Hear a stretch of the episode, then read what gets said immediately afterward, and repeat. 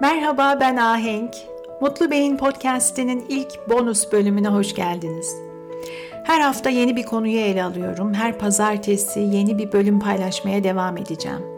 Ama zaman zaman iki bölüm birden yayınlayacağım. Bonus bölümler diyorum bunlara. Biz kadınlar neden başkalarına hoş, tatlı, sempatik görünmeye çalışıyoruz? Neden çok fazla özür diliyoruz? Çok fazla teşekkür ediyoruz? Başkalarını memnun etme gayreti neden kadınlarda daha güçlü? Bu haftaki bonus bölümün konusu bu. Tatlı kız sendromu. O zaman başlayalım.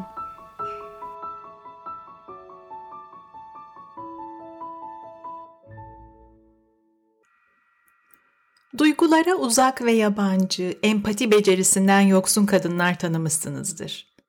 Kötü bir haber aldım der, üzüntünüzü paylaşmak istersiniz, geçiştirip lafı kendisine getiriverir. İçinde bulunduğu ortamın duygusal iklimini tartabilen ince ruhlu erkekler de tanımışsınızdır. Gözleri görür, kulakları işitir. Hiçbir şey yapmasa anladığını hissettirir. Kadının da erkeğin de her türlüsü mevcut ve konu insan olduğunda genellemelere girişmek riskli.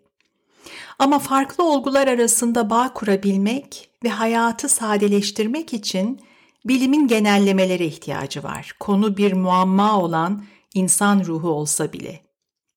Psikolojiye göre az önce sözünü ettiğim kadın da erkek de türlerinin genel niteliklerini yansıtmayan nadir örnekler. Genel olarak ne kadınlar duygu acemisi ne erkekler empati dehası. Aksine kadın ve erkek davranışlarının genel hatları duygusal zekanın kadınlarda daha yüksek olduğunu gösteriyor. Biz kadınlar erkeklerden daha sosyal canlılarız. Sosyal ilişkilerde daha ustayız. Duyguları daha hızlı algılarız, yüz ifadelerini ve beden dilini okumada mahiriz.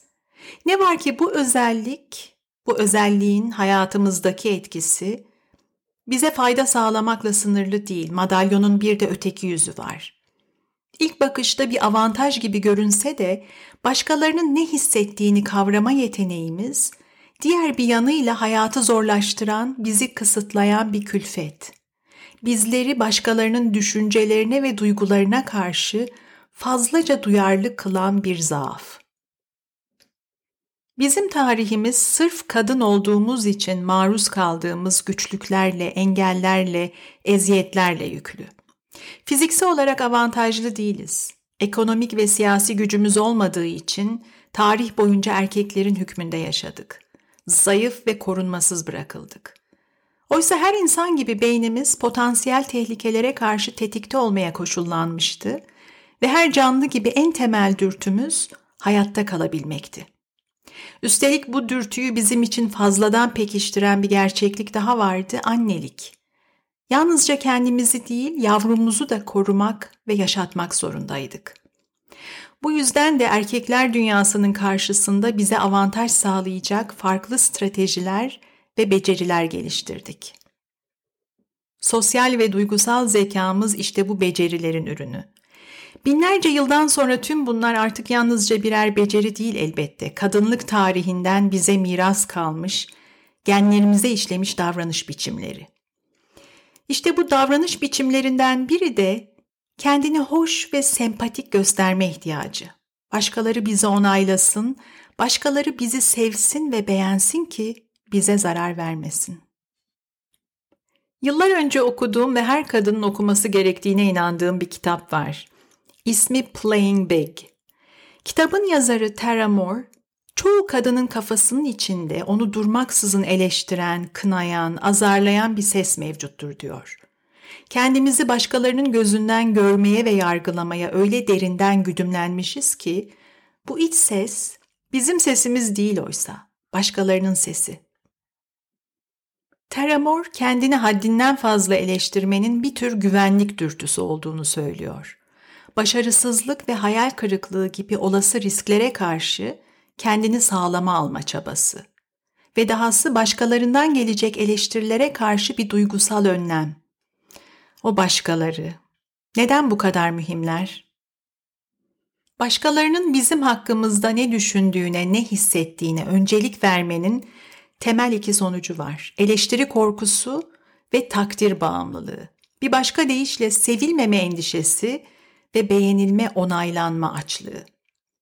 Oysa bize yöneltilen her eleştiri, her övgü bizden çok o eleştiriyi, takdiri ifade edene ait. Bizim değil öncelikle ifade edenin gerçekliği, onun duygu ve düşünce dünyasının ürünü. Sırf bunu akılda tutmak bile başkalarının ağzından çıkan her söze fazlaca önem bahşetmemeyi öğretebilir bize. Eleştiri karşısında un ufak olmamak, takdir edilmenin tadını çıkarmak ama takdire muhtaç hissetmemek. Ve en önemlisi hayata ve kendine başkalarının değil kendi gözlerinle bakabilmek. Kolay değil tabii. Çocukluğumuzdan itibaren o kadar çok kadının öyle zalimce eleştirildiğine, yargılandığına tanık olduk ki o kadınlardan biri olmaktan korkuyoruz. Kadın bedeninin lime lime tenkit edildiği, hatta alay ve aşağılama aracı yapıldığı bir dünyada mesela, kendi bedenlerimizle ne ölçüde özgür bir ilişki kurabiliriz? Kaç kadın aynaya baktığında yüzünü, bedenini öncelikle kendi gözleriyle görmeyi başarabilir?''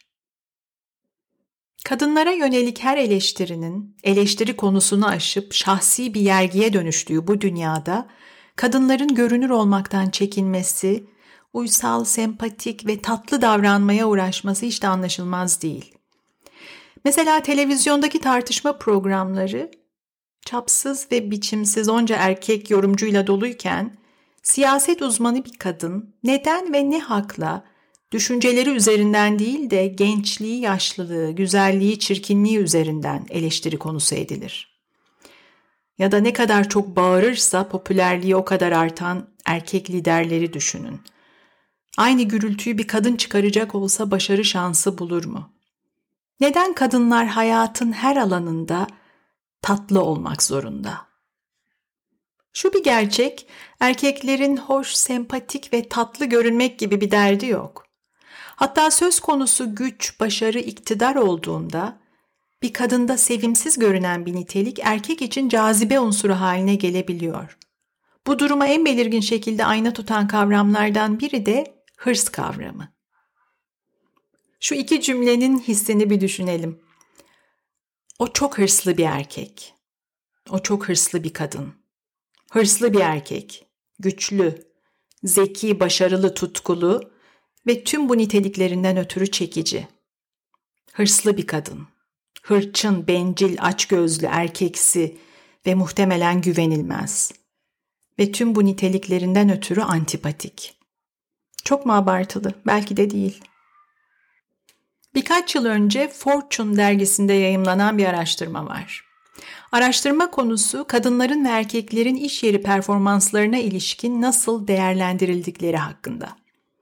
Ortaya çıkan sonuç şu.